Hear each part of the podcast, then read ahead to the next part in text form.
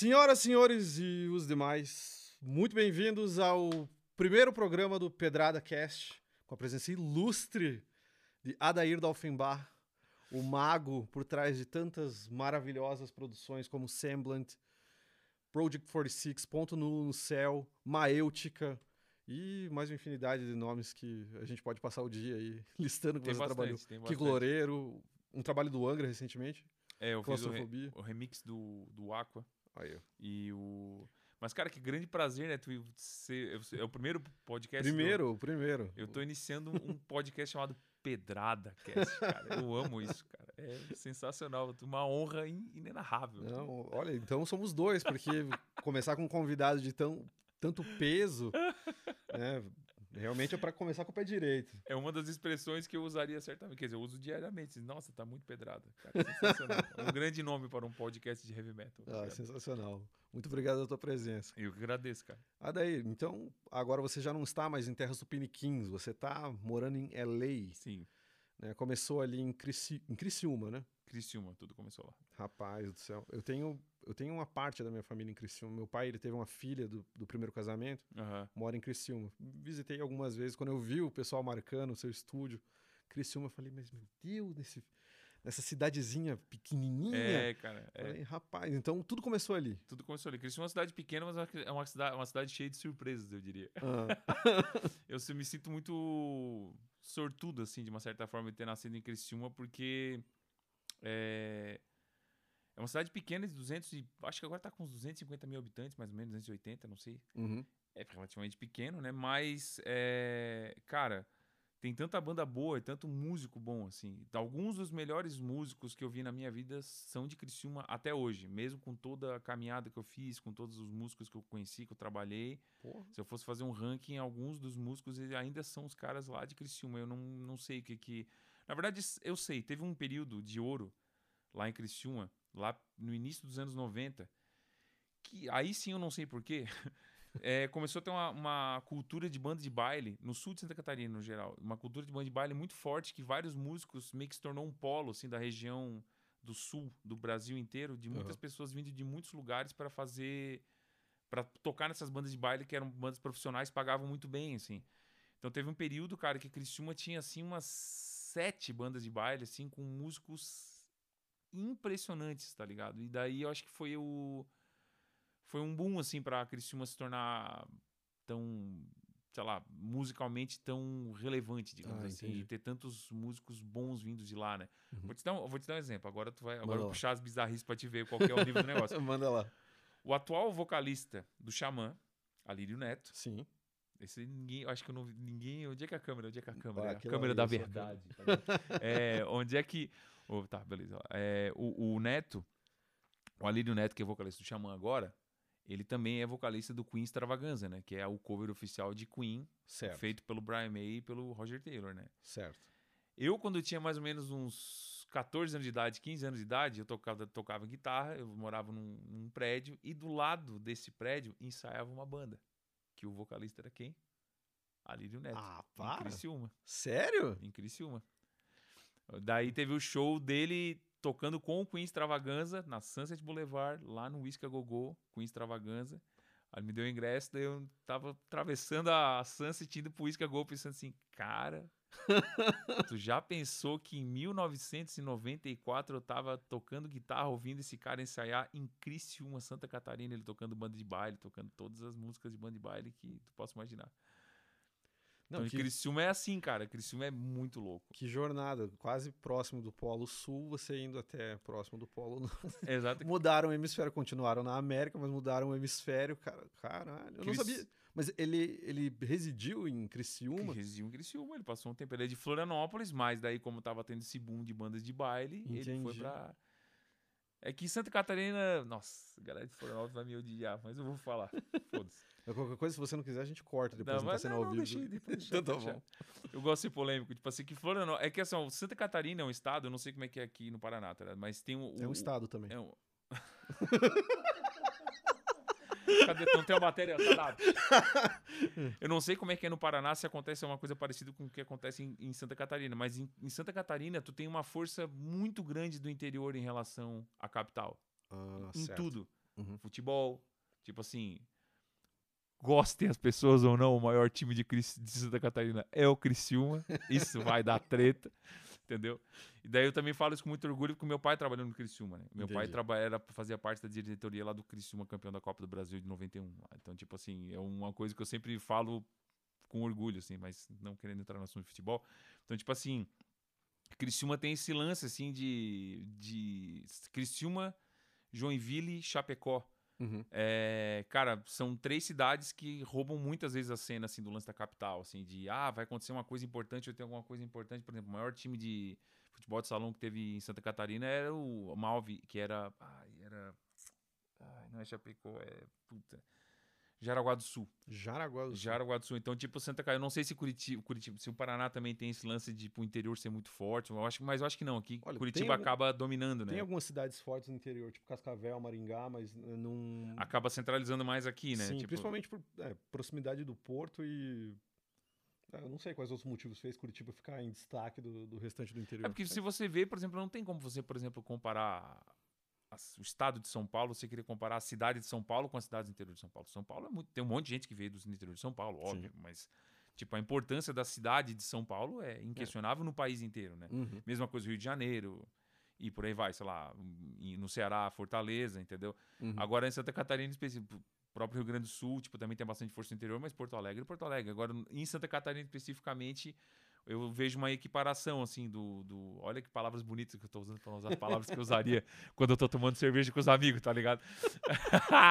mas tipo assim, o, o lance é tipo tem uma a força do interior assim, em Santa Catarina é muito forte. Então, tipo, ah, voltando no assunto, né? Tipo, as bandas de baile começaram a crescer muito no sul de Santa Catarina, em Criciúma, cara. Tinha umas bandas de baile surreal. Cara, tinha uma banda chamada etc e tal. Nossa, eu ponho a mão no- na cabeça porque minha memória é O horrorosa. cara é tipo o professor Xavier, né? Ele É, tipo, tem ali. que colocar assim, ah, pra não falar errado, cara. Eu falo muito errado, sou muito desligado, velho. Tinha uma banda chamada Etc e tal. Cara, os músicos dessa banda era um negócio de outro planeta. O Neto também cantou nessa banda. Era surreal, cara. Os, o guitarrista, o batera era o Cristiano Forte, que era de Santa Catarina. Ele, ele eu acho que é do Rio Grande do Sul, mas ele passou, tá até hoje lá e tal. Ele vive na região é, entre Araranguá, Criciúma e Florianópolis. Aham. Ele foi segundo colocado ou terceiro colocado, não me lembro, de um Batuca, que era o um festival organizado pela Vera Figueiredo, tipo, de renome nacional, é, de muito um festival muito importante de batera, Uhum. e foi lá e ganhou o segundo colocado, tá ligado? Caramba. O baixista que tocava nessa banda, o Neto, cara, um feno, mas uma galera assim muito idiota de tocar, assim, Nossa. muito, galera muito alienígena assim, saca? Banda de baile. Gostei, gostei da expressão. Banda de baile, cara. de- Da Caramba. galera. Então, tipo, em Criciúma se tornou um. Esses caras davam aula. Esses caras, tipo, estavam lá na região, entendeu? Uhum. Eu mesmo, eu cresci vendo um guitarrista. Tinha dois caras, três caras que tocavam lá, que era o Rony, o cara que morreu muito cedo, que tocava nessa. ensaiava do lado de casa.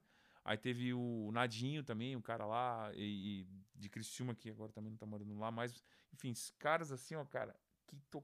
meu, músicos assim, incríveis, que até hoje, e não é uma coisa assim, ah, mas é porque tu era pequeno, tu não entendia de música. Não, hoje eu vejo o cara tocando uns vídeos no, no Facebook, eu digo, Eu não tinha caralho. ideia, cara, que Criciúma tinha uma, uma força, uma importância tão grande assim no, no meio musical. Porque eu lembro de visitar lá quando eu era pequeno e irem, irem me mostrar o centro da cidade, era um negócio pequeno, falavam, ó, é a única loja de música da cidade, era um negócio mais É, modesto. era, mas era exatamente, tinha duas lojas de música na cidade. Entendi. Tanto que tem uma lenda lá, tipo, tinha uma guitarra, que outro dia eu fui fazer, dei uma entrevista na rádio lá de Criciúma, na Rádio Eldorado, e daí o, o, o cara levou uma guitarra, que a história dessa guitarra era caríssima, uma Jackson, parecida com uma das que tu tem aqui. Não, mas é porque aquela, as tuas são Flying V, né? Achei Essa Flying V, aquela ali, uma Kelly. É, não. É uma Jackson, é aquela que era uma pintura de caveira, foi por um Sei.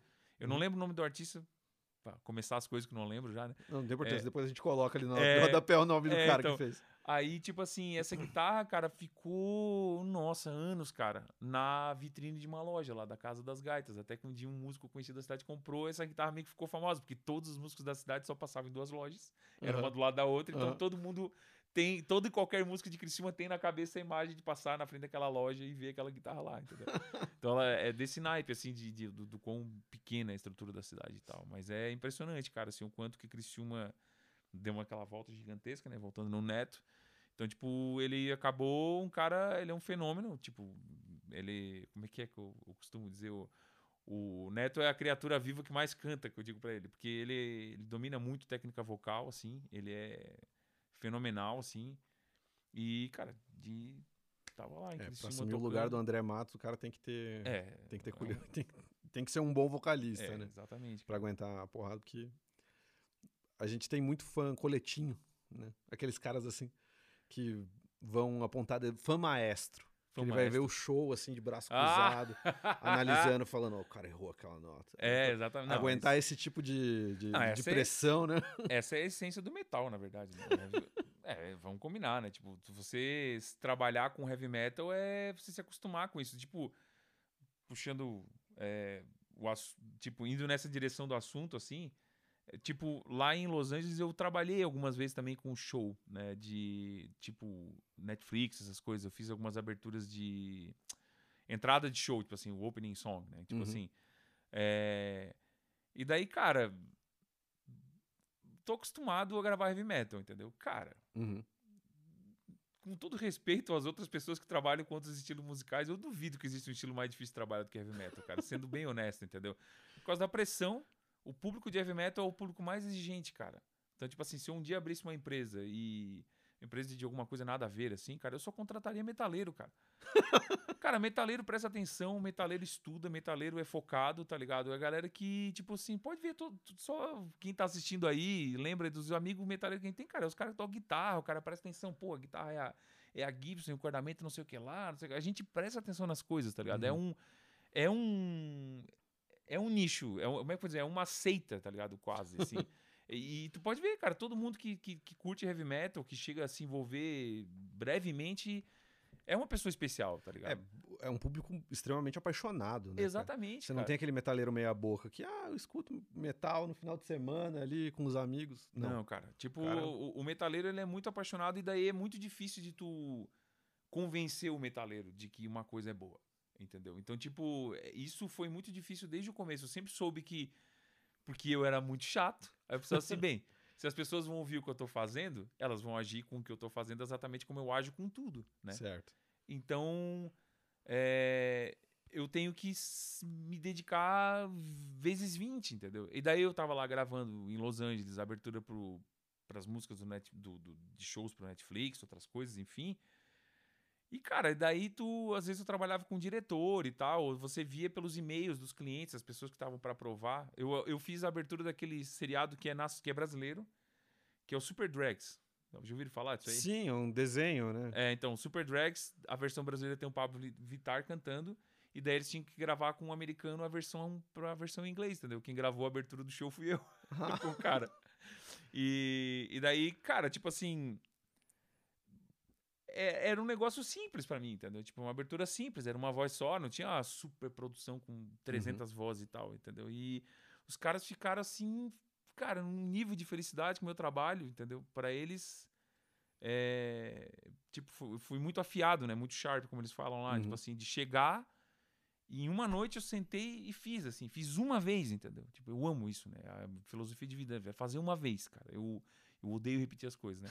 Mas enfim, de ter que fazer duas vezes, né? Tipo, ah, errei, vou ter que ir lá fazer de novo. Tipo, nossa, é, pra mim é uma derrota isso. Então, ó, dica pra você empreendedor. Se quer contratar alguém, contrata um metaleiro. É, cara vai é fazer verdade, trabalho bem feito. É verdade. Vai ó, você tá aí pra contratar uma pessoa, tem três, quatro caras. Um é metaleiro, pode contratar um metaleiro. O cara não vai dar erro, tá ligado? O cara presta atenção nas coisas. Aí eu gravei lá, cara, os caras ficaram muito felizes, entendeu? E eu só tava fazendo aquilo que eu faço com as bandas de heavy metal com quem eu trabalhei, entendeu? Pô, irado. Você tava em casa, então o trabalho fluiu simples e. Porque um, acostumado com coisas muito piores, né? É, Não piores de pessoas piores, mas piores e mais difíceis, de um público muito mais exi- exigente, entendeu? uhum. vai fazer um disco de heavy metal, sei lá, nessa onda que nós estávamos falando antes aqui, Uhum. no- em off ali, essa onda Kill Switch, assim, tipo. Cara, essas bandas são um nível de produção des- desleal, entendeu? E aí tu vai ter que agradar público, assim, quando eu tava fazendo o Project, que é uma banda que flerta com esses vários estilos, assim, cara, pra você fazer um disco que as pessoas digam assim, não, isso aqui eu vou ouvir. Cara, é muito suador, assim, Não. o nível é muito alto. E, e principalmente para ingressar uma banda nova ali no mercado, né? Como você falou, o pessoal é muito fiel, muito chato e dificulta um pouco a abertura, né? Para ouvir banda nova. É, eu costumava falar que a hora da- das bandas novas bombarem seria quando as bandas antigas estivessem morrendo, porque daí não ia ter É, mais É, show de banda É verdade, antiga, é banda clássica acontecendo. O povo, o, fã do metal, ele dificulta um pouco. Ele não aceita com facilidade a música nova, né? Então você tem que Exatamente. apresentar um negócio muito, muito foda, muito bem feito, com uma apresentação Exatamente. sinistra que dê vontade mesmo de ouvir. Era o que eu pensava quando eu tava fazendo o Project, ou própria, sei lá, aquele período de 2013, 2014, que eu tava trabalhando com muitas bandas de São Paulo, e foi o período que eu gravei o primeiro disco da Semblant, que é o motivo, que as pessoas não sabem que é o motivo pelo qual eu estou em Curitiba nesse momento, eu gravando o disco da Semblant de novo. Mas, tipo, é, foi um período que, cara, tava. Eu via que tinha muita gente acompanhando o meu trabalho, muita gente de olho, dizendo assim, ah, o cara tá fazendo várias coisas que tem pessoas, o público metal tá aceitando o que o cara tá fazendo, entendeu? E daí eu, cara, eu fiquei muito louco, assim, fiquei muito maluco de trabalhar muitas horas por dia pra evoluir sempre e pra ser aceito, né? Pra, pra que as pessoas passem a acreditar que, ah, o que o cara faz é bom, entendeu? Uhum. Então era um período de, de superação, assim, ridículo, assim, tipo, era... Outro exemplo que eu dou é Fórmula 1, eu adoro Fórmula 1, entendeu? Uhum. Por causa do, gosto da filosofia do, do tipo, tudo o possível pra te chegar no desempenho, entendeu? Então, tipo, eu adoro essa filosofia, assim, é o que eu penso no meu trabalho. E naquela época, vendo que tava tendo uma aceitação finalmente pro metal de bandas brasileiras, quer dizer, sempre teve aceitação, tem várias bandas brasileiras que deram certo, mas eu digo do meio underground, né? Tipo, tu tinha uma aceitação de uma banda como Angra, que ia lá e contratava o serviço de um produtor que fazia todas as outras bandas, né? Uhum. Ou o Xamã, quando a banda se separou. é, enfim, aí o próprio Sepultura, né? Que já gravava fora, entendeu? Mas ali era pessoas a- aceitando uma banda underground feita no Brasil, né? É Uhum. totalmente diferente, né? Algumas delas cantando em português, entendeu? Sim. É, ainda tinha esse diferencial, né? Cantando em português. Por muitas vezes eu vi alguns projetos bem, mais, bem menos polidos do que o Project, mas cantando em português a galera torcia o nariz, falava, cara, isso aqui não casa bem. E o Project foi uma banda que impressionou muita gente. Acho que muita gente se conectou, se identificou com as letras, principalmente do segundo disco, né? Que é um É. disco, cara, totalmente indignado com a É. realidade do país. Muita gente se identificou e o bagulho bombou, né? Os caras tocaram no Not Fest, tocaram no Rock in Rio. É, então eu cara- nunca. Eu nunca falei isso em lugar nenhum, assim, mas tipo, o Project 46, quando eles estavam cantando em português, o que eu mais me preocupava era como. Tá, bem, português é, é muito. é, tinha um preconceito muito grande, né? E fui eu que convenci eles a fazer, fazer isso, né? Eu, Ó. eu peguei ele pelos, eu peguei eles pelo pescoço e falei, cara, vocês têm que fazer em português. e não é uma coisa que. Teve um período que eu fiquei meio doente com isso e queria meio que convencer todo mundo a fazer. Daí hoje eu já percebo que tem que ver bem assim quais são as bandas, qual é o estilo da banda. Tem bandas que vai funcionar, outras que não. E também o que, que a banda quer, né? Mas Uhum. pro Project eu acer- eu acertei, tipo assim, porque deu Uhum. certo, né? Então, tipo assim, e eu tinha uma preocupação muito grande pra aceitação das pessoas, tinha uma preocupação do português correto, cara. Se você ouvir, eu sou um, um doente por português, sou formado direito, né? Então, tipo, nada a ver com nada, né? Eu imagino que você vai passar alguns bons minutos depois conversando com a minha esposa, então. Ela, ela, Ela é formada em, em Direito também e adora, é, adora uma conversa mais nichada. Entendi. É, eu não curto muito pra falar de direito, assim, tanto que eu terminei a faculdade e nunca exerci, nunca fiz nada, mas eu gosto muito de português, assim, Uhum. eu presto atenção, assim, eu tô falando um monte de palavra errada, mas é porque agora nós estamos num momento descontraído. Pois ok? é, né? Dá, Mas- dá um desconto, galera. É. Ele sabe a diferença de mais e mais, tá? É. Tranquilos. Nossa, bom demais isso aí. Bom demais, né? É, daí, tipo assim, eu fiquei preocupado pra caramba com o português pra que fosse correto, entendeu? Entendi. Tipo, tu não falar palavras tipo fluido, entendeu? Fluido, entendeu? Coisas assim, porque era é, é tu fazer um disco com metaleiro, porque que tá? Tu lança um disco em português, Uhum. tu sabe que vai ter um monte de gente assim, ah, banda em português, ah, puta, que, que merda, isso aqui, nada Uhum. a ver, tá ligado? Aí eu pensava assim, cara, eu tenho que fazer um disco que eu não dê motivo pra que ninguém fale nada. E essa era a minha preocupação, assim, cara, tem que ser tudo perfeito, assim, cara. Era uma banda que tinha que soar tipo um, um, um apocalipse musical, só que ao mesmo tempo eu tinha, eu pensava que tinha que ser assim tudo de cristal, entendeu? Tudo tinha que ser no mais alto nível de perfeição possível para que ninguém, o máximo que alguém podia falar assim, não gostei das músicas, por quê? Ah, porque não gostei das músicas. Aí o cara, o cara Uhum. fala assim: "Ah, achei o som do bumbo meio assim". Puta, tem uma parte de lá que os boom é meio encavalado, putz, tem aquela parte que os vocal não tem nada a ver uma coisa com a outra, que eu falei assim, isso ninguém vai fazer, tá ligado? E essa foi uma filosofia que eu fiz em 2013, 2014, que foi o que eu fiz com a com a com a Semblance também, né? Uhum. O Lunar Manifesto é um dos discos que eu mais ouço, cara, de todos que eu fiz, assim. Olha só. Eu, eu visito ele constantemente, assim, cara. Eu esse é um sou meio egoísta, eu acho que eu faço os discos pra eu ouvir, né? Tipo assim, o cara faz tipo pra eu quero ficar muito feliz com eles, para que eu ouça Você tem que depois. fazer pensando no público. Se você consome, tá certo. É, tá eu era tudo bem chato. é. Eu era, eu era dos piores da turma, assim, dos que reclamavam de tudo. Assim, eu era dos piores, eu era dos piores. Então, se tava satisfazendo eu, era provável que ia satisfazer bastante gente, assim. Não, quando você tá satisfeito com o seu trabalho, você deve ser um cara extremamente autocrítico. Nossa. Então, quando você olha e fala, nossa, isso daqui tá bom, é provavelmente porque tá muito bom mesmo, né? Assim como o cara aluga um carro, que o cara pode andar de outro carro, num outro carro, o cara alugar um hotel e morar no outro hotel, eu queria poder alugar uma outra pessoa, às vezes, pra ficar uma semana longe de mim, entendeu? Tipo assim, eu queria poder, tipo assim, cara, vou passar uma semana longe de mim, não sendo eu, tá ligado? Não tendo todas as manias que eu tenho. Eu adoraria isso, cara. Seria ótimo. Alugar uma outra pessoa pra eu não ser eu por uma semana, pra não ter que lidar com as minhas, os meus perfeccionismos. É, eu acho que você não é a única pessoa que faria isso, É, não, viu? Eu também É uma entraria. ótima ideia, né? Fica aí pro, pra galera do Black Mirror aí, se alguém quiser entrar na, sei lá, na engenharia genética e conseguir fazer um chip pra gente finalmente fazer isso. Excelente. Total ó. Recall, né? Também, né? Tipo do Arnold Schwarzenegger, né? O filme fala mais ou menos isso, né? Eu, eu não lembro do filme, pra falar bem a verdade. Sim, porque o cara aluga, né? um- uma viagem, né? O cara passa, tipo, um ano de Ah. viagem, tipo, daí é toda a história. Ixi, Nossa, que viagem, meu Deus do céu.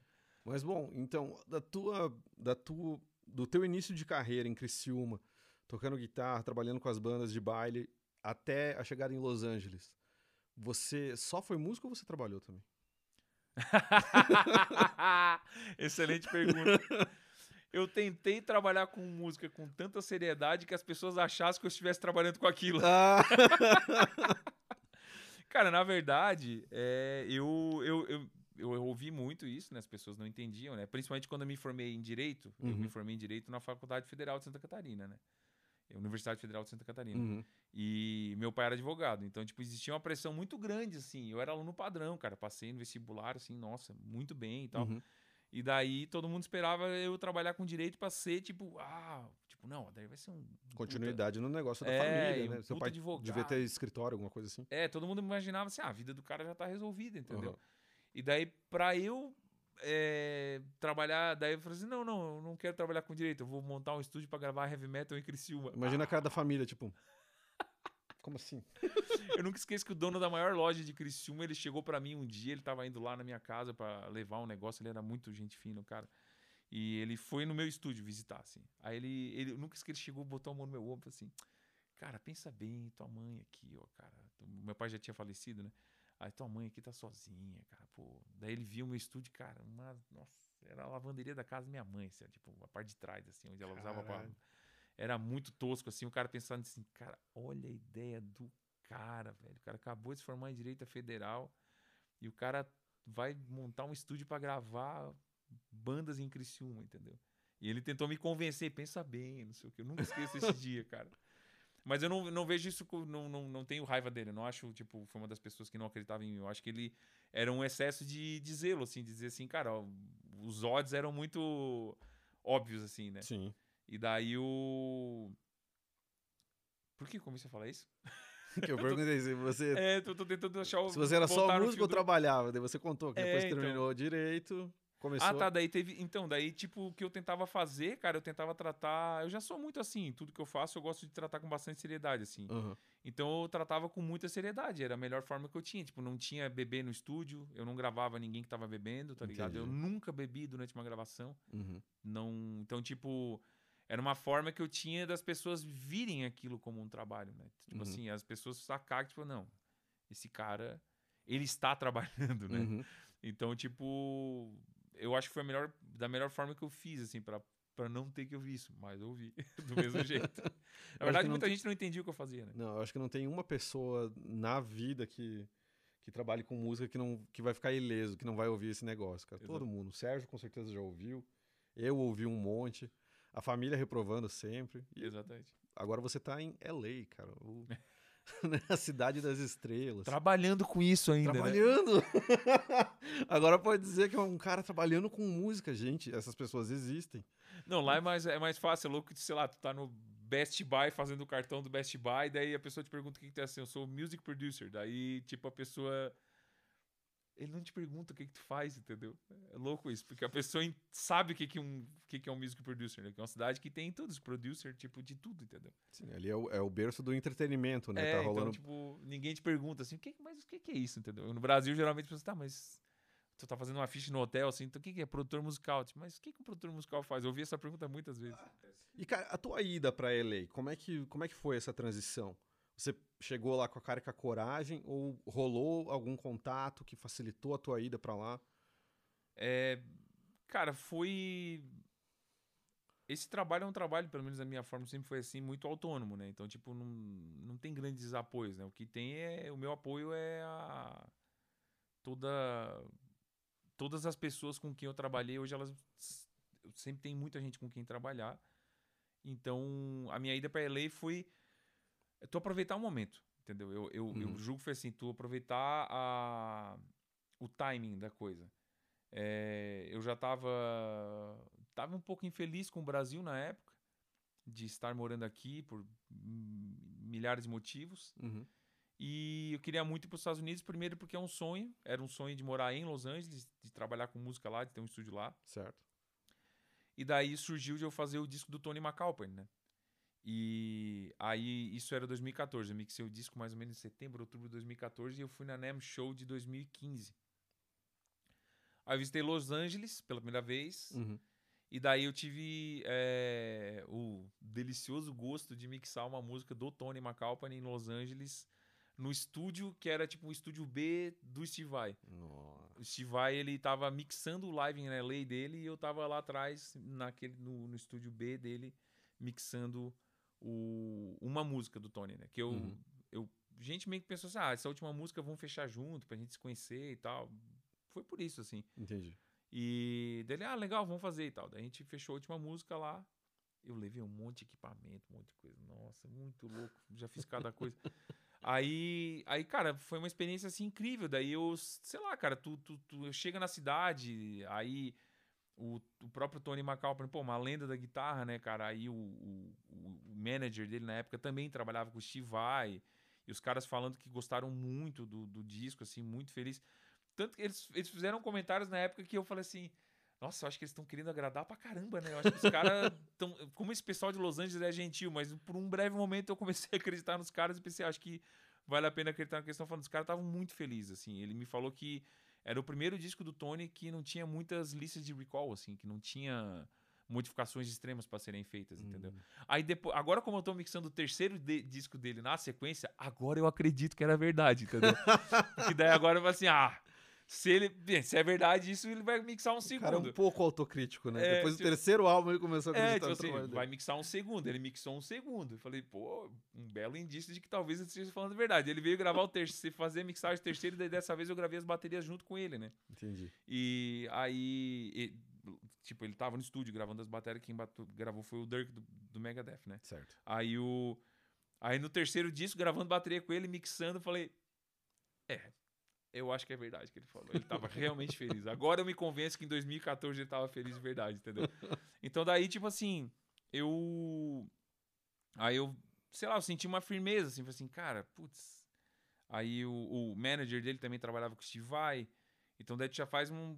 Já começa a ligar os pontinhos, assim, né, cara? Ele Uhum. tava falando de umas ideias que eles iam gravar uns shows, não sei o que lá. Aí teve umas outras bandas também com quem eu conversei lá, que surpreendentemente eles conheciam meu trabalho, tipo, tinha um batera brasileiro na banda, e daí ele conhecia o trabalho do Aquiles, daí o cara me conhecia. Então, tipo, cheguei em Los Angeles achando que né, ia passar totalmente despercebido quando vi tinha pessoas que conheciam meu trabalho. Então, daí eu comecei a ficar com coragem. Falei assim, cara, faz sentido, entendeu? Uhum. Não, é um, não é uma loucura, saca? Aí começa a conversar aqui, a colar, daí eu falei, tá, essa, essa é a hora de ir, assim. Daí eu fui por não querer perder o momento, por... Na verdade, é aquela história, tu tem que ter o objetivo antes, né? Sim. Tipo assim, isso já tinha que estar lá, eu já queria estar lá, né? Há muito tempo, só tava esperando o momento certo, assim. Entendi. Eu acho que isso é uma coisa bem importante também no timing, assim. Eu acho que tem um paralelo muito bom que eu posso fazer, que foi minha mudança de Criciúma para São Paulo também, né? Que foi outra coisa Certo. bem difícil, assim, né?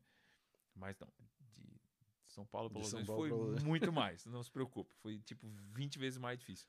É, mas Criciúma, São Paulo também foi um negócio do momento, assim. Se eu tivesse queimado essa ida antes, se eu tivesse sido mais jovem, eu acho que eu não teria ido... Assim, o cara vai, o cara já faz um monte de cagada, né? Tipo assim, mas... Tipo, já tava com 31 anos, né? Então, tipo, se tivesse ido antes, provavelmente teria feito mais cagada ainda. né? Então, Uhum. tipo assim, de, de coisas, assim, decisões erradas do dia a dia, administrativas e tal, coisa de agente, essas coisas assim, né? Então, tipo assim, o cara comete erros sempre, é, mas eu, eu escolhi o momento certo para ir para São Paulo, assim, quando realmente estava já bem estufado, assim, o... Como é que eu vou explicar? Já tava bem cheio de gente esperando lá pelo meu trabalho lá, ah, entendeu? entendi. Então, tipo, só que Los Angeles isso não acontece com ninguém no mundo. não existe, tipo assim, o teu trabalho tá muito requerido aqui, tá ligado? Então, cara, não, não tem, não tem, não vou dizer que não tem. Não deve ter 10 artistas no mundo que o cara mora, sei lá, na Índia e os caras de Los Angeles, cara, tu tem que vir morar aqui. Não, porque, cara, que ninguém é especial em Los Angeles. ninguém é especial em Los Angeles. Los Angeles é a cidade que todo mundo. Cara, ninguém de novo, né? Tô exagerando, né? Mas, tipo assim, é muito raro, assim, ó, cara. Eu já, andando na Sunset, eu já vi o John Mayer, por exemplo, do lado. Uhum. E não tinha gente saindo da, da, da calçada pra ir, meu Deus, cara, entendeu? Uhum. Já vi o, o James Franco, tipo, na rua, entendeu? Tipo, beleza, o James Franco tinha gente ao redor. Tinha, tinha duas pessoas pedindo fotos, tá ligado? Mas duas pessoas, não tinha. Tu imagina, sei lá, se a Xuxa sai na Avenida Paulista. Tipo Não, assim. você tá doido, né? Tipo, vai ela não chega viva, onde quer que ela queira ir, entendeu? entendeu? Então, tipo assim, Los Angeles tem esse fator. Você tem que ir pra lá porque você meio que acredita no que você faz. Entendi. E, inclusive, tem que vencer diariamente essa, essa coisa do. De que lá é. é- todo mundo é especial. Uhum. Tipo assim, tu nunca sabe se o cara do caixa do mercado é um puta de um cantor que ainda tá lá no começo dele batalhando pra, pra chegar lá, entendeu? Ah, sim. Entendeu? Então, tipo assim. É, é uma cidade que, cara, é competitiva pra caralho, tá ligado? Ah, Tipo assim. imagina. Mas é satisfa mas é muito legal ao mesmo tempo, porque também tudo tá lá, tudo, Uhum. tudo tem lá, entendeu? E você aprende sempre, porque Certo. quando você tá num nível que num lugar que o nível é tão alto, cara, você tem que evoluir todos os dias, não dá pra dormir no ponto, entendeu? Entendi. Isso é uma outra coisa que te deixa sempre acordado, em alerta, entendeu? Uhum. Então não dá me pra mu- você estagnar no, Nunca, ponto que você jamais. tá, porque senão você é passado pra trás. Não, muito não, fácil. jamais. É, é porque tem muita gente que sabe fazer o que você faz lá. Uhum. Você é, é o lugar do mundo que mais tem profissionais da área do entretenimento pra tudo, assim, né? Pra Uhum. todas as áreas que tu possa imaginar. Então me mudei mais pela questão do timing. Eu fui porque tinha esse contato. Uhum. Aí tinha o próprio Aquiles que também ia se mudar em breve. Daí tinha outros trabalhos, vários trabalhos que a gente poderia fazer junto. Uhum. É, eu tinha começado a perceber, assim, de é, bandas mandando e-mail de outros lugares, tipo, sei lá, da Europa. E daí pensa assim, putz, é mais fácil, de repente, um cara que mora em- na Alemanha ir pra Los Angeles gravar um disco, Sim. ou que acabou acontecendo muito, Uhum. ou ter mais fé, né, de, ah, vou contratar esse cara porque ele mora em Los Angeles, que isso é uma outra coisa que conta bastante, né? As pessoas acabam tendo mais Uhum. é, firmeza no teu trabalho, entendeu? Entendi. Porque, porque de fato sim é verdade. Porque se você está em Los Angeles, você tem que ter alguma qualidade para estar lá, porque senão você não aguenta. Bom, tá eu ia perguntar na sequência que- se a mudança tinha aberto portas pra você, se você estava trabalhando com mais bandas internacionais. Mas, então você já respondeu a pergunta, tá? Total, total. Sim. Mas continua atendendo as bandas nacionais, é, em peso fazendo essa modalidade. é, grava, eles gravam, te mandam, você continua Sim, atendendo sim. isso bastante, ou não? Cara, eu nunca, eu nunca tive vontade de, de parar de trabalhar com as bandas brasileiras, assim. Uhum. Principalmente certas bandas, assim. Tem bandas que eu quero trabalhar com eles sempre, assim.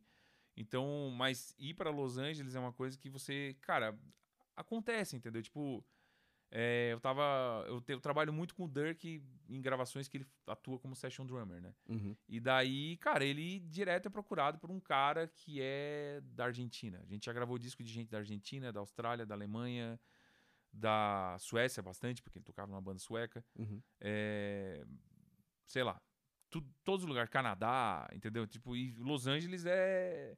Se tu encontra uma pessoa que nasceu em Los Angeles, cara, tu bate uma foto. Assim, cara, tu nasceu. Tu, tu tá me dizendo que tu nasceu em Los Angeles? É, eu nasci aqui, eu nasci no hospital ali, eu tô aqui até hoje. Tipo assim, cara, bate uma foto.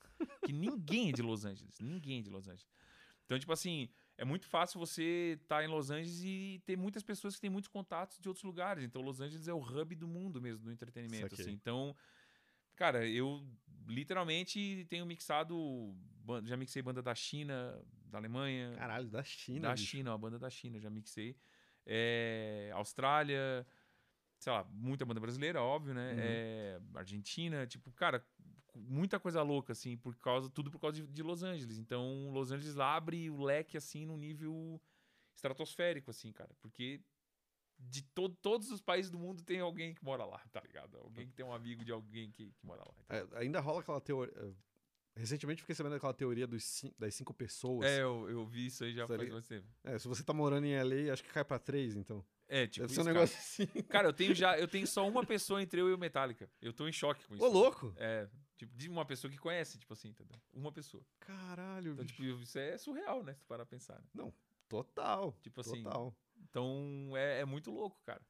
Muito louco. Muitas coisas. Tipo, sei lá, entre entre eu e o Dave Mustaine, por exemplo, não preciso dizer muito, né? Entendeu? Tipo Trabalhando assim, direto com o Dirk, é, então. Uhum. Tipo assim, é, é, louco, cara. A teoria das cinco pessoas é um negócio que eu já ouvi falar faz muito tempo. De vez em quando eu penso assim, pois é, se eu fosse chegar, sei lá.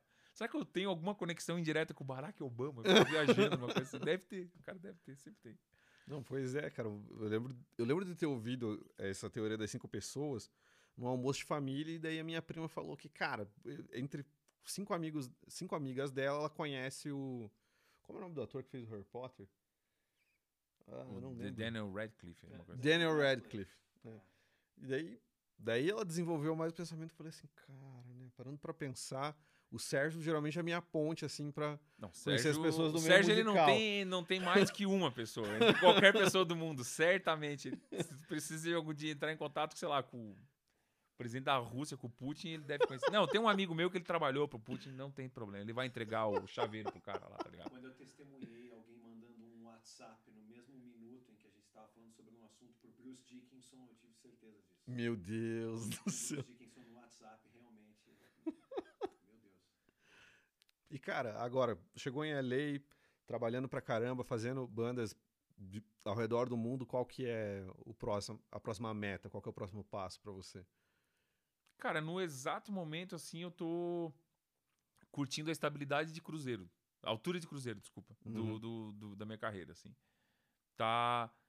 Tá tudo tão. Eu tô, tipo, eu tô trabalhando pra caramba, mas é que finalmente as coisas já não estão mais tão difíceis. Entendi. tipo assim, de. Não, não tem mais preocupação, tipo, com um monte de coisa. Por exemplo, a agenda tá bem pra frente, entendeu? É. Uhum chega num momento que você tá. que as pessoas confiam muito no teu trabalho. Isso é muito. Eu nunca vou me, me sentir confortável com isso. O Sérgio sabe disso. Acabou de ver, tipo assim, que eu não fico, tipo, ah, eu sou incrível, cara. Vai ficar bom de qualquer jeito. Eu nunca vou me, me jogar nas cordas de fazer dessa forma. Uhum.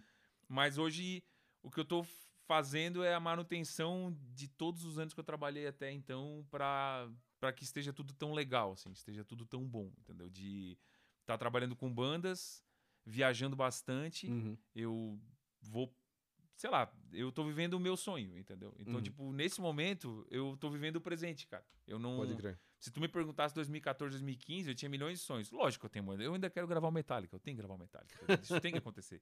Se me perguntar, isso é o objetivo. Inclusive, aí, contato do Adair que conhece o Metallica. Se alguém conhece por aí, favor. Ó, indica aí, ó.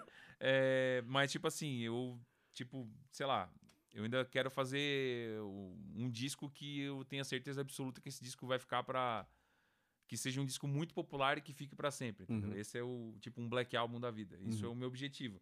Só que, cara, no momento eu tô vivendo o presente. Entendi. Entendeu? Tô vivendo tipo porque eu acho que eu fui, aí que tá, eu fui tão exigente a vida inteira com tudo que eu fiz que eu sempre achava que o que eu fazia não estava bom, entendeu? Certo. E daí, pela primeira vez, hoje eu olho pra minha vida e eu falo assim, cara, tudo que tu quis tá acontecendo, entendeu? Então, tipo, tu tem que parar por um minuto de olhar lá pra frente e uhum. olhar para o que tá acontecendo agora. E isso que eu tô vendo agora, entendeu? Saquei. Então, quando eu me pergunto do futuro, é quase como se assim, cara, nesse momento eu não quero pensar sobre o futuro. Entendi. É apreciar mesmo a paisagem do, da onde você chegou. Nesse né? momento eu tô vivendo assim, cara, ó, eu nunca esqueço, história triste.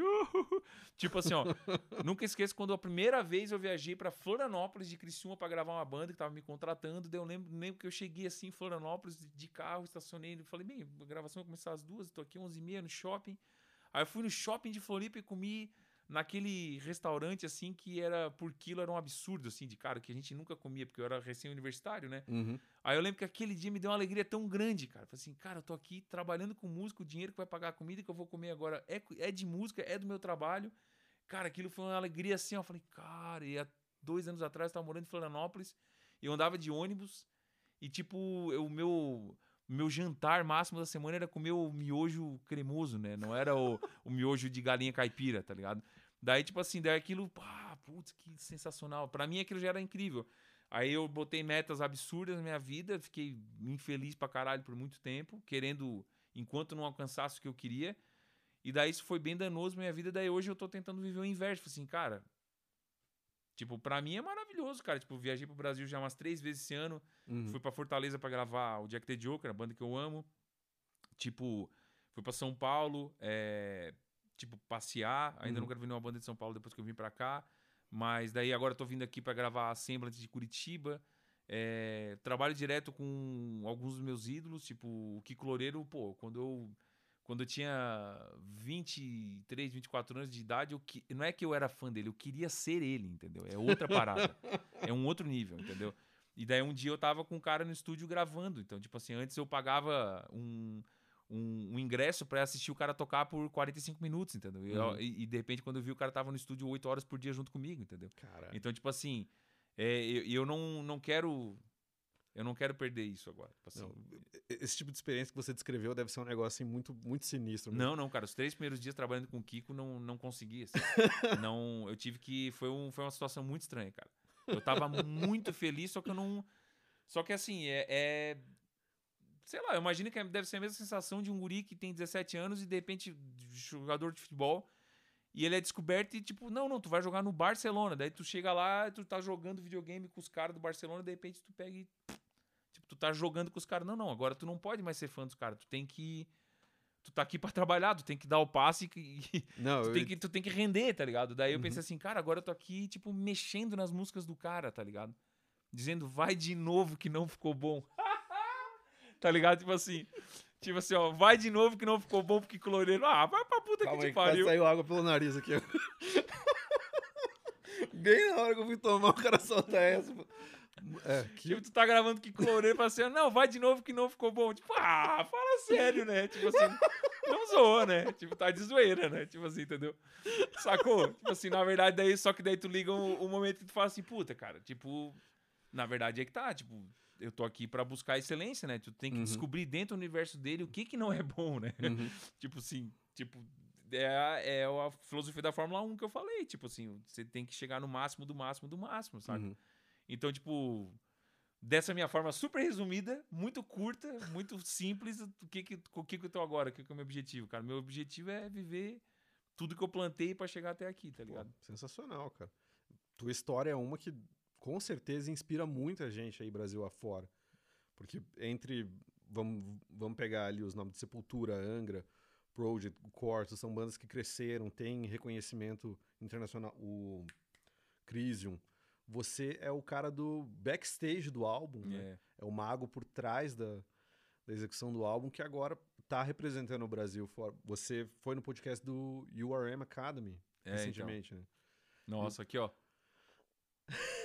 Ó, esse aí Os, foi... ca- os caras são referência, meu, no mundo da internet. Eles têm a escola digital ali. É só gente pica que passa por eles e você tá lá. Você tá no, no panteão dos produtores pica das galáxias agora. Mano, eu nem, eu nem olhei na semana anterior à entrevista a lista dos caras que foram. Falei, nossa, não vou fazer isso, tá ligado? Que não, não vai fazer bem, tá ligado? Tipo assim, é meio assustador, é meio a situação do Kiko, né? Tipo, Uhum. o, o, o, o AM, tipo, eu já tava falando com o Yael Levi, né? Que, tipo, que já é um puta produtor, né? Sim. Aí, só ali, tu já, tipo... Aí o cara abre pra te... Pra te perguntar coisas, né? Eu falo assim, caralho, tipo assim, saca? Sendo bem honesto, tipo assim, lógico, eu tô. Eu, eu trabalho com isso, eu sou um profissional disso, mas é, eu não escondo que é, é uma alegria muito grande acontecer essas coisas. entendeu? Claro, é porque, como a gente falou no começo da conversa, o público que trabalha com isso aqui é apaixonado. Então, Você foi, você foi fã, é fã ainda e agora tá trabalhando com os caras. É, Não, é, é uma transição que acontece de uma maneira meio bruta, né? Como você falou. De repente, Cara- o Kiko Loureiro trabalhando contigo. eu já tava nessa filosofia do, do curtir o momento que tá acontecendo agora, assim, né? Uhum. Sem preguiça, óbvio. Eu quero, cara, cada disco que eu faço, eu quero que ele seja muito melhor do que o último que eu fiz, assim. Uhum. Continua nessa filosofia. Só que eu só tô me sendo gentil comigo de, tipo, falar assim, não, cara, mas, cara, curte um pouco, assim, saca? Daí, quem me ajudou, assim, com a, com a, a, a paulada final disso, assim, de, de eu acreditar nisso, né? De que eu tenho o direito de fazer isso, foi a própria frase do, do Yao Levi. Ele falou assim: é, You established yourself really quick in LA, right? Aí eu nunca tinha parado. Ele, ele não me perguntou uma coisa, ele me afirmou uma coisa. Uhum. Eu, eu nunca tinha parado pra pensar naquilo, entendeu? Quando você reconhe- recebe esse tipo de reconhecimento fora, é como vendo o jogo, né, de outro. É, eu vi isso do cara ângulo, né? que tava na semana anterior en- entrevistando o James Bogren, entendeu? e daí o cara fala isso, tá ligado? Aí se tivesse, se tivesse no meu no filme da minha vida, porque ter, a hora que ele falou isso, tipo assim, ia parar assim, ó, desligar e por 30 segundos eu viajei assim, tipo assim, nossa, olha o que, que o cara falou, tá ligado? Aquele momento flashback. Aí, olha o que, lembra que do... ele falou. Daí, tipo, deu. Ah, eu tenho que responder a pergunta. Psh, Daí eu voltei e respondi, assim. Mas na hora que ele perguntou, eu não tava esperando, É entendeu? o momento flashback. Você lembra daquela cena do cara batendo no seu ombro falando, tem certeza se é isso? Daí você fala, É que, "Porra, cara, é, Era isso mesmo. o mundo é tão, tão hostil, no geral, assim, que eu, eu não consigo me, me sentir confortável com nada na vida, assim, porque tudo é muito hostil, né? Tudo é, é muito difícil de conquistar, né? Então eu tô sempre com esse pensamento de tipo assim, cara, nunca tá bom, nunca tá bom, nunca tá bom. Aí quando eu ouvi aquilo, eu falei assim, pô, esse pá tá bacana. Tá? Aí foi onde eu comecei a, tipo assim, comecei a, a acreditar, adqui- a- adotar essa filosofia pelo menos por um tempo, assim, agora. Uhum. Foi tudo muito, muito dolorido, assim, muito, muito sofrido, porque eu já sou um cara que faça as coisas de jeito meio sofrido, né? Eu já, já, eu já Como sou, assim de fazer de um eu já sofro demais com as coisas, entendeu? Tipo assim, ah, sei lá, cara, se uma música de um disco que eu tô fazendo eu já não tô muito feliz com ela, para aquilo, para mim aquilo é o fim do mundo, entendeu? Se tem um disco que eu não tô, desligou? O REC parou. Que parou? Ih, Aí ele fica nesse automático. Puta, aí eu não sei se ele continua gravando. Aí agora tá gravando. quanto tempo será que perdeu? Não, nem sabe. Não sei, vai ficar um corte só daí da outra câmera. Não, então, tipo assim, tudo é muito. Muito sofrido, entendeu? Tipo assim, tudo é muito. Porque, cara, aí que tá. Eu, como produtor musical, eu sou um cara que tem que prestar atenção em detalhes. Uhum. Só que não necessariamente em tudo na vida eu preciso prestar, prestar atenção com tanto detalhismo, porque senão eu vou ficando louco, entendeu? Certo. Tipo assim, não sei se tu entende. É como se tu é um especialista numa coisa, mas, cara, quando tu sai do trabalho, tu não pode ser especialista de tudo na tua vida, entendeu? Uhum. Então, tipo assim, eu tenho que tomar cuidado pra não ficar obsessivo com o café. Tipo assim, o cara que não toma mais o café. E eu sou meio assim com tudo, assim, entendeu? Então, tipo. Entendi. Aí eu sofri muito de, de toda a vida de pensar que, cara, se não for 100%, vai ser horrível, tá ligado? Desligou é de tipo- novo? Não é o tipo de coisa que você bate uma chave assim, desliga e você fala, pronto, agora eu não vou mais ficar.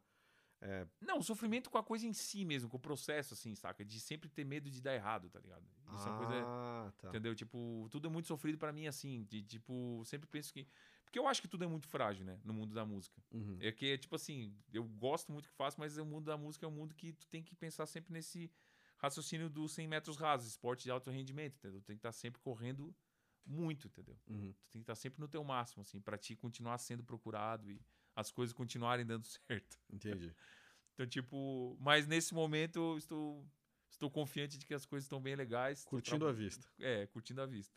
Ah, legal. Cara, é, bom, mais alguma coisa que você queira comentar? Assim, uma peculiaridade, a bizarrice mais foda que aconteceu com você durante esses anos de estúdio. Eu lembro do Adam contando que teve um vocalista que ele foi gravar, que o cara tinha medo de ir no banheiro no escuro. Ele teve que levar o cara? Não, não, não, não. É, isso eu vi no canal do Glenn, do Glenn Flicker. Aham. E daí ele tava contando que, cara, o banheiro era fora ali da sala de comando, o cara tinha medo de ir no escuro e o cara falou que era uma banda famosa, né? Então o cara levava um galão de água e um galão vazio, que daí ele enchia o galão vazio depois. Assim, uma bizarrice, bizarrice, né? Porque Que um galão entra, um galão tem que sair. O cara, tipo, a galera gravando e ele enchendo o galão lá. Coisa que porca mesmo. Que louco, velho. Coisa porca mesmo. Teve Que alguma louco. coisa bizarra que aconteceu Cara, com você, assim, no meio de gravação? resposta, vou dar uma resposta muito louca, porque assim, ó, Manda. o Paulo Anhai me fez a mesma pergunta. Ele, É eu dei uma entrevista pra ele em 2014 pro curso dele, 2013, sei lá. E daí ele perguntou: ah, me conta uma história engraçada. E eu tentei contar uma história engraçada de alguma coisa que aconteceu, né? A gente promete que a gente ri, vai. Não, não, não. Aí que tá. Aí eu tava pensando que. Que eu não, eu não consigo. Eu te juro que eu não me vem nada na minha cabeça agora. E daí eu, daí eu pensei, mas por que, que eu não consigo dar uma resposta disso? Uma coisa engraçada. Ah. Porque eu acho, cara, que quando eu tô no estúdio, quando eu tô com a banda, é como. Eu tra- trato todas as bandas como se elas fossem a minha banda, como se eu tivesse entrado na banda, entendeu? Certo. E a primeira coisa que eu penso nessas horas, se alguém tem um problema, alguma coisa assim, eu penso que eu tenho que respeitar aquilo, eu tenho que de alguma forma sanar aquilo, entendeu? Então eu não consigo. Tu tava pensando agora. Cara, tem várias pessoas que eu gravei que eram, sei lá, noiadas, paranoicas, entendeu? Mas eu não sei por que, que de alguma forma, quando eu percebo aquilo, eu penso assim, eu tenho que lidar com isso. E eu não consigo me colocar numa posição. Porque pra te rir disso, tu tem que estar fora disso. Certo. Tu entendeu? Tu tem que pensar assim, ah, isso não É, é, um. a, a comédia é tragédia há mais tempo, né? É. Na hora, assim, é um negócio meio, pô, meu, você tá bem, né? O que que tá Não, acontecendo? e, e eu não tô nem querendo dizer, tipo assim, Uhum. ah, que você não deve rir. Cara, o estúdio tem várias situações que acontecem, entendeu? Mas, tipo, eu não sei, cara, numa situação dessa específica de alguém que tem um toque, que tem alguma coisa, cara. Sei lá, uma vez eu gra... Ó, vou te, contar, vou te contar. Poderia ser engraçado. Teve um cara que ele tinha, tipo, um, um, um problema de dicção que era. Ele era evangélico e tal. Tipo assim. E, e, cara, eu lembro que o cara quebrou os porquinhos, assim, pra gravar comigo, entendeu? E o cara tinha um português muito ruim, sacou? E daí eu lembro que a primeira coisa que eu fiz, tipo, cara, eu poderia estar te contando agora, cara, é engraçado demais. O cara escreveu a letra assim, tal, tal, tal, tal, tal, tal, tava tudo errado, cara. Poderia ser uma puta piada, entendeu? Mas na hora, o que eu pensei foi assim, cara, não, cara, pô, o cara quebrou os porquinhos pra vir gravar comigo, o cara queria muito gravar uma música. Tipo assim, o cara tem a crença dele, entendeu? Aí, pra mim, aquilo eu pensei assim, não, cara, o cara vai sair daqui hoje e ele vai cantar pra caralho e o português vai estar maravilhoso e pra quem ele mostrar, as pessoas vão vão curtir, entendeu? Uhum. E daí agora eu tô pensando, cara, eu acho que eu não consigo ter uma história engraçada por causa disso, cara. Tipo assim, talvez a maior parte das coisas que para as pessoas fossem engraçadas, naquele momento pra mim era um problema que eu tinha que resolver e eu falava assim, velho, será que o cara tá bem? Tá ligado? Aham. Tipo, mas isso sou eu. Não tô dizendo que não seja engraçado, sei lá, o cara ser doido desse tipo, disso aí, ou que talvez até situações que que aconteceram no estúdio talvez tenham sido engraçadas, mas eu não percebi que era engraçado na hora, eu tava lidando com aquilo, tipo assim, cara, eu tenho que sei lá, eu acho que é é, é parte de um de uma produção boa a banda sentir que tu tá ali, entendeu? Entendi. que tu tá que tu se eu acho que isso é a coisa mais importante que tu se importa com a música dos caras entendeu Uhum. então tipo eu acho que se eu dissesse uma coisa dessa como engraçado pra mim quando eu tô gravando a banda é como se eu estivesse contando um problema que a minha mãe tivesse assim não Ah, sei se tu entendi. entende Entendi, entendi, entendi. eu agora não bolei no- na hora a minha teoria do porquê que eu não consigo botar uma piada tá ligado mas Não, faz mas a verdade é sentido, essa, eu não consigo pensar. Uhum. numa situação engraçada, tá? Piadas que aconteceram. mas O rei das piadas está aqui, né? O cara. Não, pois é, o cara... top 5 que eu for escolher os caras mais engraçados que gravei, o Sérgio. PHD em tiozão, em tiozão do churrasco, né? Mano, não tem como. O cara que eu mais. Ó, teve uns caras. Teve o, o Caco da No Direction lá de Cristina que eu chorei rindo, velho. E o Sérgio, meu Deus do céu, cara. A gente Eu passa vi que muito ontem mal. o André tava lá, cara. Os dois juntos. Não dá nossa, certo, né? Meu Deus, não dá. Algumas vezes o, o Sérgio falou: não, vamos fazer mentoria você junto com o André, cara. não, não rende, não rende.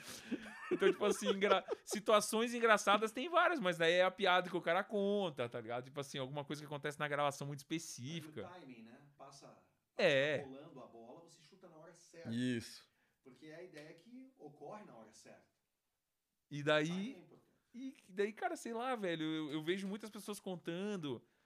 Ah, porque o cara tinha um, um problema X. Eu digo, pô, te- teve tanta gente que eu encontrei que tinha problemas assim, mas eu acho que a primeira coisa que eu fazia era sentar com o cara e. Pô, teve cara que começou a chorar antes de gravar, vocal e tal. Talvez, é, talvez fosse uma situação que eu dizia, cara, o cara desesperou e eu falei, não sabia o que fazer. Só que pra mim aquilo naquele momento Uhum. era uma coisa muito séria, cara. Eu falei assim, cara, o cara tá tendo um problema. Se ele tá chorando é porque ele tá mal, entendeu? Sim. E se ele tá mal, eu tenho que resolver de alguma forma. Porque Ó, não então só o cara, além de, além de produtor musical, é psicólogo também. Ele abraça o problema da banda, Né? Pô. Exatamente, cara. Sei lá, tipo, tem várias situações, mas eu não consigo lembrar de uma coisa agora. Você não. Cara, que, assim, situação bizarra que eu passei na primeira gravação em estúdio na vida, cara. Eu fui gravar lá no Nicos.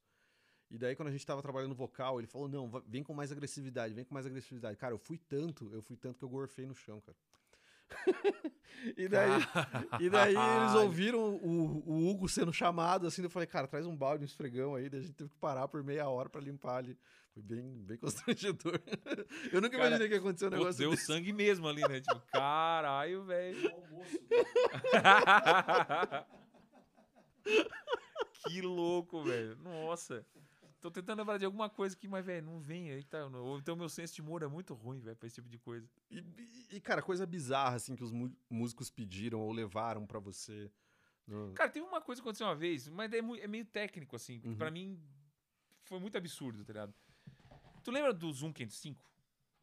Sim. Do Zoom 505. Famoso Zoom Uhum. 505, né? Teve um cara que veio gravar comigo, isso faz muitos anos. Isso foi tipo 2006, assim, 2005. Aí o cara, ele gravou em casa as músicas e ele só queria gravar a voz. Assim, eu lembro que naquela época eu ainda meio que tratava o estúdio. Eu não fazia esse esquema de, ah, tu quer trabalhar comigo, eu gravo a música inteira. Eu faço um pacote completo. né? Eu meio que fazia Uhum. esses trampos de, ah, só gravar a guitarra de uma música. Fiz por muito pouco tempo, mas fiz. Aí o cara já tinha a base gravada, ele só queria gravar a voz em cima. E daí o cara trouxe a música e eu, muito solícito, quis, tipo assim, cara, vamos deixar melhor, né? E eu vi que o som de guitarra tava. Nossa senhora. Porque era o Zoom 505 direto na placa de áudio, entendeu? Tipo assim, um horror, entendeu? E daí, velho, eu falei assim, eu peguei, eu lembro que eu falei assim, cara, eu acho que eu, na hora, assim, o cara tava gravando voz, eu falei assim, fiz, fiz para, tipo assim, pô, o cara tá aqui, eu quero dar o meu melhor, né? Aí eu só tirei assim da interface de alta saída de fone e meti no input de um JCM900 que eu tinha lá. Pensei, bem, se a gente usa Zoom 505 direto, o cara gravou na placa, é meio como se fosse o cara tivesse gravado com um tube screamer já direto na placa, tu for mandar pro cabeçote, meio que vai dar, vai dar Uhum. certo, vai dar jogo. E eu lembro que eu passei o som e, cara, ficou sensacional, assim, ó, ficou, meu, mas assim, umas 200 vezes melhor, assim. Impossível que qualquer... Daí eu pensei, qualquer pessoa do planeta vai sentar aqui, vai ouvir o que era antes, o que era depois, e o cara vai dizer, bem, esse de agora é passado pelo Marshall JCM 900, pô, Marshall JCM 900 com G12 T75 lá, maravilhoso, né? Cara, o guri ouviu e falou, não, eu prefiro o meu, eu não quero tudo aí. Cara, aí tava. Eu comecei a surtar num nível assim, cara. Eu aprendi muito com esse dia, entendeu? Porque daí eu saquei que, na verdade, pro cara, o que ele queria era que fosse. Que tanto que a frase dele assim: eu prefiro o meu. Ele não falou assim, ó, eu prefiro o som do Zoom 505. pro- Não, ele falou, eu prefiro o meu, porque pra ele o importante é que fosse como ele fez, entendeu? Só que, cara, eu fiquei num nível, cara. Tava o pai do guri, assim, que era tudo gurizada nova, Uhum. assim. Tava o pai do guri, eu falei assim pro cara, o cara que só tava lá quieto, assim, imagina o cara quietão assim no canto, eu falei assim, cara, então me diz tu, o que que tu acha, tá ligado? E o cara, tipo assim, ficou em choque, assim. Falei assim, olha, eu não sei, mas até pra mim que não entendo, eu acho que isso daqui que tu mostrou agora, que tu fez por último, realmente parece muito melhor. tipo assim, cara. Foi a situação, é, foi, uma da- foi a coisa mais bizarra, assim, que eu vi no estúdio, assim, cara. Que não tinha como, cara. Tu imagina plugado direto na placa, era um som meio punk rock, que era, pô, Marshall foi todas aquela, toda aquela geração do punk, punk rock californiano, é Uhum. tudo Marshall, tem bastante mesa bug também, mas, tipo, maior parte é Marshall. Eu falei, cara, não tem como o cara não gostar, tá ligado? Eu fiquei em choque, cara. Falei assim, cara, não é possível. Daí depois eu descobri que, na verdade, pra ele era mais importante saber que foi o que ele fez. Entendi. Simples assim.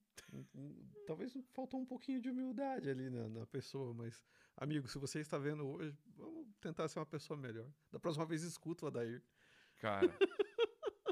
Mas aí que tá, hoje as coisas estão. Quando eu falei das coisas estarem mais fáceis, é, é muito legal trabalhar hoje num, num ponto em que as pessoas confiam muito em ti. Uhum. Aí é, é legal porque, lógico que eu, eu também sempre. Eu sempre tô perguntando também, né? Uhum. Pra não, não entrar num ponto que, tipo assim, eu sou a, a autoridade máxima e que tu pode acabar errando, né? Uhum. Aquela história do, do rei que sempre tem alguém no, no ouvido dizendo assim, olha, menos, tá ligado? Menos. Então tu Entendi. tem que sempre desconfiar muito do que tu tá fazendo. Uhum. Mas é legal porque daí tem certas discussões, certas, certos gastos de energia que tu não passa mais, porque as pessoas Uhum. quando eu acredito muito numa coisa, eu falo assim, cara, vamos fazer assim, cara. Uhum. Eu te garanto que vai ficar muito melhor, cara. Eu, eu acredito muito mais nisso. Difícil, hoje, muito, dificilmente o cara vai virar pra mim e falar assim, não, eu quero do mesmo jeito, eu quero o meu, tá ligado? Ainda acontece, mas tudo bem, tipo assim. Ainda acontece? É uma minoria, é uma minoria. tipo assim. Minoria. Eu não tenho problema se isso acontece num disco de 10 músicas com uma parte de uma música, entendeu? Ou Ah, mais tá. partes também, tipo assim, mas. Mas Mas mudar acontece. completamente assim a metodologia, porque o músico tá insistindo, batendo o pé. Você sabe que é um negócio que não vai dar certo, daí. Não. Cara, eu, eu acabo sempre fazendo o que o músico quer, assim. Porque, tipo, ao mesmo tempo que eu tenho esse cuidado gigantesco, eu sempre penso assim, cara, a música é dele ainda, entendeu? Uhum. Porque daí fica, eu acho que fica uma coisa esquisita o cara me contratar, beleza, pra fazer o disco do di- disco dele. E é o disco dele, é o nome dele, entendeu? E o cara Uhum. quer muito aquela parte, saca? Eu falo assim, cara, eu não. Acho que fica uma linha tênue ali de, de um egoísmo barra profissionalismo, assim. É mais egoísmo do que profissionalismo. Dizer. Se eu tiver uma parte do disco que eu acho que tá muito ruim, o cara quer deixar, velho, eu vou pesar na do cara de um jeito, eu vou usar todos os argumentos do mundo, porque eu me preocupo. Mas se no fim o cara quiser, eu não tenho como ir, eu não posso, eu Uhum. acho. Eu acho que é uma parte. É a- tem que ser parte da índole de um produtor musical, eu acho, assim. No fim das contas, a música é dele, o filho é dele, tá ligado? Uhum. É tipo um psicólogo do, do teu filho, tipo assim. Tu pode dar mil, mil dicas, mil coisas e descrever o teu filho da melhor forma possível pra ti, mas no fim o filho é teu ainda, tá ligado? Tipo assim, quem vai cuidar dele e lidar com ele é tu, entendeu? Então Tá eu certo. acho isso. Eu tenho dificuldade em chegar no final e falar assim, não. Tá- Como não, tá ligado? Tipo assim, a música é minha, porra, tá ligado? Tipo assim, entendeu? Eu penso isso, assim, no fim das contas. Cara, eu, eu sempre me lembro de uma história que contaram. é, um dos primeiros baixistas que passou pela minha banda, que trabalhava numa produtora, eles gravaram é, uma linha, e daí o produtor falou: Cara, vou deletar isso aqui porque eu não gostei. E daí chegou no dia seguinte e falou: Não, deixa eu ver aquela linha lá de trompete que a gente gravou ontem. O cara falou: Não, eu deletei porque eu não gostei. E daí a galera da banda ficou: Como assim, velho? Você deletou? Aquela parte, né, que a gente mais tinha gostado dele. Não, tava bom, não ia prestar. Cara, mas aí que tá. Eu acho que isso tem uma conexão com aquilo que eu falei do, do problema que surge no estúdio de alguém que tem um problema, sei lá, psicológico. Uhum. Porque também se a pessoa. O que tu sentiu por ele foi desprezo, entendeu, cara? Tu falou assim, cara, tu nem, tu nem cogitou a minha opinião, tá ligado? Cara, aconteceu uma coisa muito legal nessa gravação da Semblance, tá ligado? Pô, eu fico fazendo bem, back vocal, né? E eu tenho uma brincadeira que eu falo do Chico Xavier, porque eu tô ouvindo a música e eu. Os, os back vocals eu ouço eles antes de Uhum. gravar. Eu só oficializo eles na música. Olha que coisa louca. Tipo, já, eu já ouço eles. Tipo assim, eu tô ouvindo a música e eu já ouço ele e falo assim, ah, só vamos gravar esse que eu tô ouvindo já. Aham. Entendeu? E daí o Sérgio, ele, por exemplo, o Sérgio, cara, um, um, um X-Men da voz, né? Tipo assim, só que o Sérgio não toca um instrumento, entendeu? Tipo assim, ele não tem. Cara, ele canta super afinado. Eu não sei como. Realmente ele é mais alienígena que os outros. Ele canta afinado demais e ele canta demais sem ter teoria musical, entendeu? Uhum. Isso é sensacional. O Emílio Santiago era assim também. E ai, acho que o Frank Sinatra, não vou falar besteira. Não tenho certeza, mas o Emílio Santiago era também. Afinadíssimo, perfeito, mas não tocava o instrumento. O Dio também? Não Dio zoa. O Dio, ele tocava baixo. O Dio tocava baixo. A primeira banda dele, o Elf, ele era baixista e vocalista. Mas todo autodidata. É verdade, é Não, é- autodidata. mas tipo, mas eu tô ligado. Aulas de canto, coisa do tipo. Não, mas tipo assim, mas é que tá, não sabe a teoria. Aí o Sérgio, no meio da gravação, ele falou assim: Cara, eu acho que eu ouvi um back aqui, deixa eu gravar. Aí eu falei assim, cara, e a música mais complicada do disco. A mais complicada do disco em termos de backing vocal. Que eu tava assim, tentando bolar os backing vocal, assim, ó, fazendo assim, ó.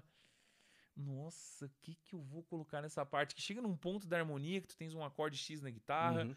a voz principal já tá com uma nota que já não é assim, aquela beleza em relação ao acorde da guitarra. E te sobra muito pouco espaço pra te colocar outras vozes. Que tipo assim, Uhum. ah, vou colocar a terça em relação à voz principal, isso vai bater com a tônica do acorde de guitarra. Entendi. Então tu vai procurando os backing vocals que casam com a voz principal, só que nada casa com o acorde de guitarra. Daí tu começa a ficar com espaço desse tamanhico pra te colocar a voz, entendeu? Uhum. E o Sérgio falou, eu achei uma backing vocal pra essa parte. Aquele momento que toca a música do Arquivo X.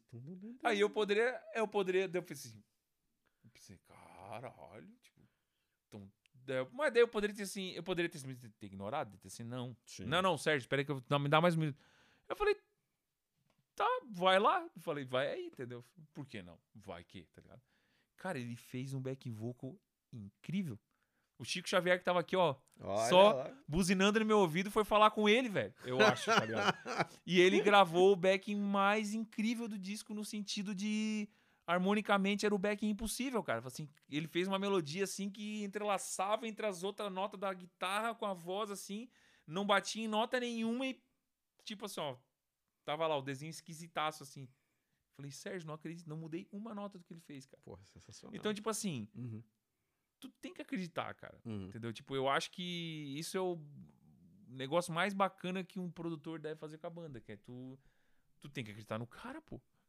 Tu, tu tem que ter Claro. respeito pelo cara, tá ligado? Tipo assim, tu tem que, tu tem que acreditar na música dele, tipo assim, se, se tu estás ali também investindo o teu tempo naquilo, é porque tu tem que acreditar, pô. É, também, vai levar o teu nome o trabalho. É. né? Então, se você pega uma parada que você nem curte fazer, é um É que- desperdício do teu tempo e do tempo da banda, né, cara? É tipo assim, quem vai levar aquilo pra frente e que vai tocar são eles, mas Uhum. é meu também, entendeu? Tipo Sim. assim, é meu também. Então, tipo, eu fico pensando que como que eu posso trabalhar com um cara que eu não tenho respeito por ele? Tipo, não dá. Não tem como. Tu tem que Uhum. respeitar. Tem que- daí, o que eu faria naquela hora, se eu tivesse odiando demais, eu chegaria, daí eu, eu explicaria assim de uma forma bem profunda, para que primeira coisa que vocês vissem, tipo assim, não. Ele primeiro, ele tá fazendo isso porque ele quer bem da banda. Segundo, porque, e ele sabe o que ele tá falando. Uhum. De repente o cara, tipo assim, cara, porque é o seguinte, ó, porque o acorde que tá rolando agora, vocês estão tocando tônica terça e quinta, esse acorde que tá tocando no trompete é a sétima, e tem um backing vocal que tá dando uma segunda menor que isso aqui, cara. Não vai rolar. E fica muito feio. Uhum. Talvez vocês estão achando legal porque o som do trompete é muito legal, mas de repente a gente procura uma nota diferente no trompete. Uhum. Cara, se o cara fala isso, já é outra parada. Ah, sim. Porque vocês já sabem que o cara tá tipo. Ele não foi tipo só um ato de arrogância, de tipo assim, ah, não, não, nem a pau.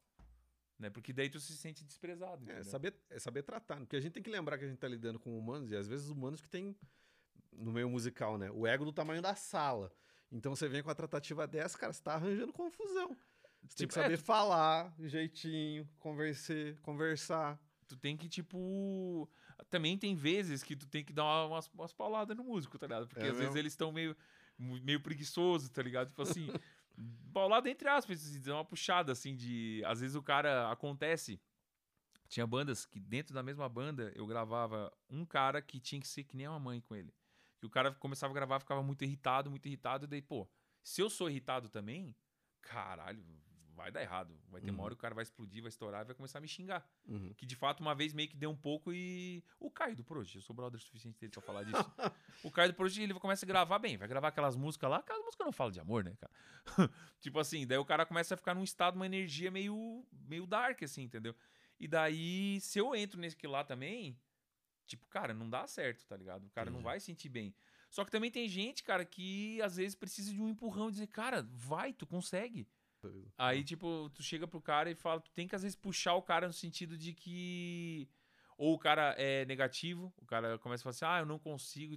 Tu tem que chegar e falar assim, ei, não consegue um cacete, cara. Tu vai, toca aí, Uhum. tá ligado? Tu tem que já dizer isso, já botar pra tocar e o cara vai arriscar, não, toca de novo. Ah, mas não, vai. Entendeu? Tipo assim, daí tu Uhum. desrespeita o cara na falta de crença dele nele mesmo. Aí, tipo, tu pode ser bem desrespeitoso. Não, cara, tu vai fazer, entendeu? E o cara, ah, não, mas põe o outro pra fazer. Não, cara, tu vai fazer isso aqui, entendeu? Tipo, aí tu. Essa é a situação pra te insistir, que eu acho, assim, Uhum. de. E, ou então, gente que, sei lá, cara, que é. Tipo, sei lá, tem gente que é meio arrogante, tá ligado? Aí às vezes vale a pena tu pegar e demonstrar uma falha do cara pra dizer assim, cara, eu sei que tu é muito bom, entendeu? Uhum. Mas acontece que eu também sei fazer isso, entendeu? E eu sou Uhum. uma pessoa. Eu, eu sou um especialista disso, entendeu? cara? Uhum. Tu- eu sou uma pessoa que eu, eu também sei o que tu tá falando, entendeu? Uhum. Tipo assim, eu também. é, eu sou uma pessoa pra andar com você ao, ao seu lado pra te ajudar a chegar num. Aí tu às vezes tem que. Então, tipo assim, não, nem sempre vai ser uma, um mar de rosas, né? Uhum. Mas eu acho que, de qualquer forma, respeitar, de tu ter esse respeito pelo cara é sempre importante, assim. Te- Tu tem como peitar alguma pessoa, algum ego, respeitando de uma certa forma. Certo. Dizer de. de- de- só de tu colocar, tipo assim, ó, cara, eu entendo também, entendeu? Tipo assim, Uhum. daí tu prova com argumentos, tu fala pro cara, ó, isso, isso, isso, isso. A pessoa vai. É melhor, é mais saudável pra gravação no final. Então, Adair, mensagem final que você quer mandar pro povo aí, assistindo o Pedrada Cast. Pedrada Cast. Galera, sigam o Pedrada Cast. Muito obrigado pelo, Valeu, pelo Adair. convite. Um prazer estar aqui nesse ambiente heavy metal maravilhoso aqui, ó. Dá pra ver aí, ó. Ah. Tem cada Jedi aqui, velho. Jedi não, isso aqui é do Sith, né? Do Sif. Ah, Uhum. Eu não sou É, um na verdade, são os profundo- Cavaleiros de Ren, né? não Porque daí nada. já... Negro da Força. Lado Negro da Força. Eu não sou um profundo conhecedor de, Star Wars, mas alguma coisa eu conheço. Mas muito obrigado pelo convite. torço que seja um, um pontapé inicial, um pontapé bem forte. Porra, com vai certeza. bem longe. E, cara, máximo me sigam nas, nas mídias sociais, arroba Adair Offenbach, Instagram.